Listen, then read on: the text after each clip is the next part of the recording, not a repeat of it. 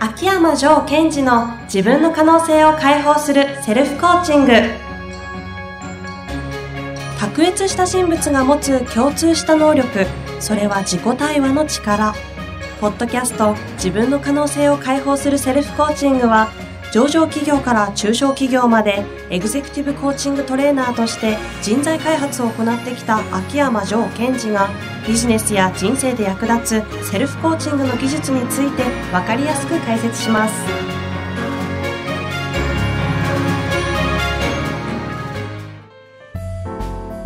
こんにちは。ナビゲーターの遠藤和樹です。秋山城賢治の自分の可能性を解放するセルフコーチング第10回。城さん、本日もよろしくお願いいたします。はい。よろしくお願いします。本日はですね、あの、ポッドキャストを聞いた、あの私の仲のいい社長さんがですね、ぜひ、城さんに聞いてほしいことがあると。はい。ということだったので、あえて今日ここで取り扱おうかなと思ってですね、持ってきました。あの、その方ですね、えっ、と、IT 関係で今、えっ、と、社員40名ぐらいいらっしゃる方なんですけど、えっ、と、ズバリ質問はですね、ビジネスが偶然うまくいっちゃっていて、うん。逆に不安なんですがう、んどうすればいいでしょうかと。贅沢な悩みをあの持ってきたんですが、うん、これについてはどうアプローチされますか？ああ、偶然うまくいってしまって逆に不安だ。かなりあの、実際に私もお付き合いして1年ぐらいなんですけど、うん非常に成長というか本当に伸びてるんですよ。で、うん前年比で毎、もう年々ずっと1.3ぐらいで伸びてる、130%ぐらいでいってるんで、で、社員もどんどん増えてますし、うん制度もどんどんできていって、仕組みもうまくいって、で、売り上げも上がっちゃってるっていうこと自体に、うんなんでうまくいってるかが、こう、明確にわからないらしく、そこに不安を感じてる。うん。はい。これあの、人としてその不安に陥るのはすごいわ、もっともですよね。という気がしますね。これ、もし、遠藤さんが、その社長さんだとするならば、はい。なんで不安なんですかね？えっ、と、その方の話聞いちゃってるんで、うんそこも含めて言うと、うまくいってる事実がなぜかがわかんないんで、根拠なかったら不安なのかなっていうのは一つうん、あるかなとうん、うん。思います。はい。根拠がないと不安だと。不安じゃないですか？うん。そうです。これ根拠がないとどうして不安だと思います？そこ聞くんですか、うん。根拠がないとどうして不安か。なんか地に、感覚で言うと地に足ついてないような感じで、いや、このまま、あ、わかったわかった。このまま、本当にこれが続くのかどうかの確証がないから不安。うん、うん、うん。どうですか？そうですよね。確証がないからですよ。おあ、いい感じですか？はいはい。で、確証がないとどうして不安なんですかね？来ましたね。確証がないとどうして不安か。え、なんでだろう？確証がないとうん不安ですよね。だって確証がないんですよ。こ将来が見えないからとか。同じか。え、なんだろうちょっとわかんないです。これあの、人がこう思い込みなんですけどね、はい。確証があるとなぜ安心するかと一緒で、うんうん。確証があると再現できると思ってるんです。再現性があるということです。はあ、はあはあ、なるほど。ああ、そうですね、そうですね。ですから、えー、自分がどうやってこれをうまくやったかという確証を持ってると、うんうん。それを将来にわたって再現していけばいいんだ、再現できるんだと。いうふうに思い込んでるから不安がなくなる。ところが、えーその自分がなぜうまくいってるかっていうのが分かんないと、再現できないんではないかと。はいはい。あとは多分何かあった時とかに、もう一回それをなんでうまくいってるかを見直せば、もう一回も立ち直れるとかも思いそうですよね。うんうんうん。そういった意味で、えっ、と、不安に感じるのはもっともだなということです。そうすると再現性を得られるだろうと思うから。人は。ああこれは結果そ、それが分かった上で、どうするんですか？まず、えーその方に対して、はいえー本当大切なことは何かってことを伝えていきますね。どうしましょうか？どうしましょうかっておかしいですか？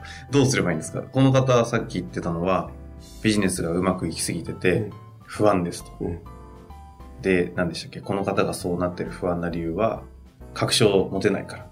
確証が持てないのは、確証が持てないのは再現できないから不安だと。うん。そこまでが分かっても、不安は払拭できてないですね。そうですね。でところが、えーこれは、あの、意識無意識と話と関連が出てきちゃうんですが、は私たちがうまくやってる時っていうのはほとんど無意識を使ってるわけですよ。ほうほうほうほところが、意識的にうまくできてると、それが再現できると思って安心なだけで。う。うんうんうんうん。あ、ちょっとわかりますね、それ。うんはい。そうですね。その、意識無意識の話をするときに私がよく使う例が、うんうん。えーどうやってコップの水を飲んでますかって話をよくしてます。はコップから水を飲むとき。あれって、すごい意識して飲んでませんよね。あ、まあ、普通に手に取ってうん飲みますよね。で、で、コップ手に取る、口に持ってくる。で、その時に、意識してやってませんよね。ああ、あの、コップ持ちました。うん。持った口に、近づけますとか。近づけようとかやってなくて。はい、であれなんでこうおでこにバーンってぶつかんないのかなって思いません？考えたことなかったですけど、まあ、言われてみればなんでだろうって感じですね。うんうん。で、あれってこう人のメカニズムで言うとどうやってやってるかというと、うんうんうんまあ、えー喉が渇いてるので喉を潤したいと。はい。これがいわゆるアウトカムになってるわけです。うんうん。でそれが欲しい。で、あとはコップを見た。そうするとオートマチックで動いていってるわけですよね。はい。はい。そうすると人は実はかなりの割合で無意識に動いてうまくやってるわけですよ。うん。ですから私はその社長さんとお話をするならば、えーどうやってやってきたかの前に何を望んでここまでやってきましたかとか、はあ、そこを聞くんですか。どこに向かってやってきましたかとか、ほうほうほう。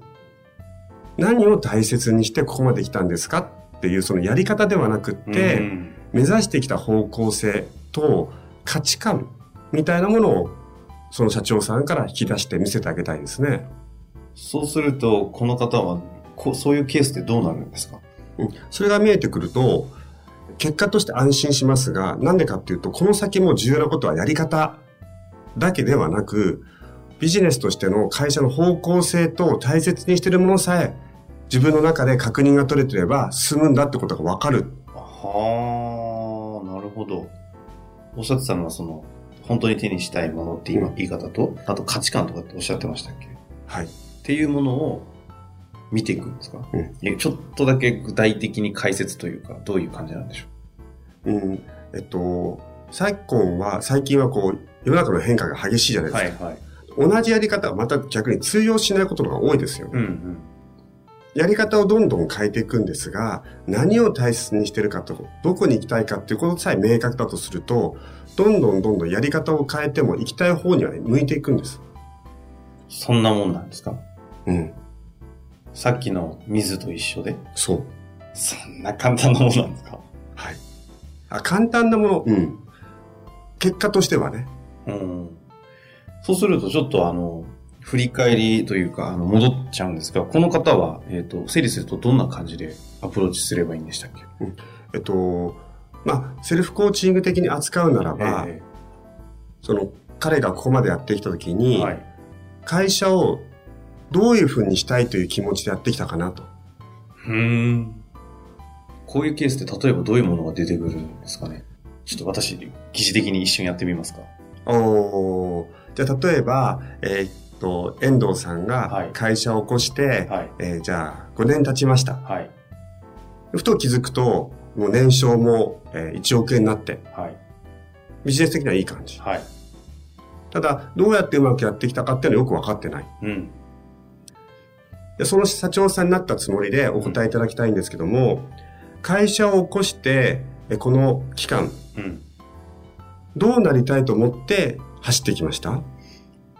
えっ、と、1億の状態ですよね。うんえっ、とですね、当時のあの悔しかったあの思いをちょっと見返してやろうとか、うん。なんかそういう反骨精神に近い感じが、厳選にああるかなと。ということは見返してやろうっていう気持ちでやってきた。その結果、どうなりたいと思いました？その結果、うん。若干こう優越感たるや、あの、ふ言ってやったぜみたいな。ふう言ってやったぜと。はふう言ってやったぜと。なってやったぜと。い。はいで、その時にもし、ふう言ってやったぜっていう気持ちになったらどんな感覚になるんです？どんなフィーリングというか？うーん、なんかこう、すがすがしいというか、うんうん。なんか健やかな気分になるんじゃないですかね。すがすがしいとか健やかな気分。うん、そうすると、そのフィーリングがまず重要だということですよね。若干その時健やかな中に若干ダークサイドの部分が混じってそうですけどね。ですから、そのダークサイドの部分から健やかになっていくんだっていうところだったんでしょうね。ああ、その時はね。うん。うんうん。そのくらいの、こう、あの、フェーズで言うと、なんかそういう感じでぐわっといっちゃう気がしますけど。はい。で、もう一つは、そこの期間、どんなことを大切にやってきたのか。自分に対してとか、顧客に対して。あイメージすると、どうですか？なりきりで。あ顧客にさ、お客さんに対して何を大事にしてたかみたいな。うん。ええー、何なんですかね。その時は、その自分がそのじょ、その、なんていうんですか、その感情を手に、そこまで行くためには、ある種、なんかものすごい信頼をしてもらうような付き合いをするとか。ん信頼をするという、してもらうということを大切にしたんですね。うん、うんあると思いますね。はい。信頼を大切にし、信頼してもらうということを大切にしてきた。ちょっとな、これもなりきりですけども、はいそれをずっとやってきた感覚っていうのは、どれぐらいありますかということです。え5年間ずっとやってたんじゃないですかね。それを手にしてましたよね。それっていうのは？その信頼を大切にしようと、信頼してもらうということを大切にしてたと。大切にしてた。はい、そうですね。そこを、これからもちゃんと握りしめておくということを重要視ですよね。あ、ほうほう。あ、さっきの話で言うと、うんその、ここまで行った時に、何を、どういうビジネスモデルを作って、どういうマーケティング戦略練って、どういう人事戦略取ってとかではなくて、まずは今言った信頼を大事にするみたいなところの、その、そうですね。これの価値観みたいなものをってことですか、二つ。一つは、えっ、と、じゃあ、年商1億円になることによって、えー反骨精神から達成感。うんうん。ね、ダークサイドからスカッととはい。なりたい。そういう自分になりたいっうん。ていうのが一つ。うんこれが方向性、アウトカム。で、もう一つは、えーと、信頼されるということを大切にやってきた。うんうん。これが最初だったんですよ。それを持っていたから、意識無意識わかりませんが、いろいろと戦略とかなんとかっていうのを、こう、無意識に作ってくれてたんですね。おですから、最初に戦略とか、えー方法がありきではなくて、うんうん行きたい場所と価値観を持ってたから、何か自分がやってきたってことを自覚された方がいいって私はその社長に言いたいですね。なるほど。じゃあ最後にこの方に、あの、今の話も含めて、あの、ちょっと、せっかくなんで私の友人である社長なんでね、まあ、はい。ちょっとあの、なんですか、ご助言をもう一つ。そうですね。こういう方たくさんいらっしゃるんですけども、えー自分に問いかけてみてください。一つは、えーその自分がここまで来るときに、会社をどうしたいって思いでここまで来ましたか？うんこれアウトカムですね。うん。うん。で、もう一つは、この、まあ、5年間だったら5年間の間で、あなたは何を大切にしてきましたかと。その二つを自分に問いかけて、しっかりその部分を握りしめてください。その上で、うまくいってることが何でか分かんない、この不安っていうもの自体はどうすればいいんですか？まずは、その二つを握りしめたときに、その不安がどうなるかって感じてみてください。おおあ、なるほど。まずそこを見た上でその不安を見ると、はい。か自分がこの5年間、例えば信頼をされるということを大切にしてきたんだなと。そのことを思い出し、そのことをしっかり味わったときに、じゃあその不安ってどういうふうに変わってますかって。まあ、いいかこんなもんだもんなとかいろいろ出てきそうな感じはしますが、うんちょっとそれは、あの、やってもらいます。はい。はい。わかりました。本日もありがとうございました。はい。どうもありがとうございました。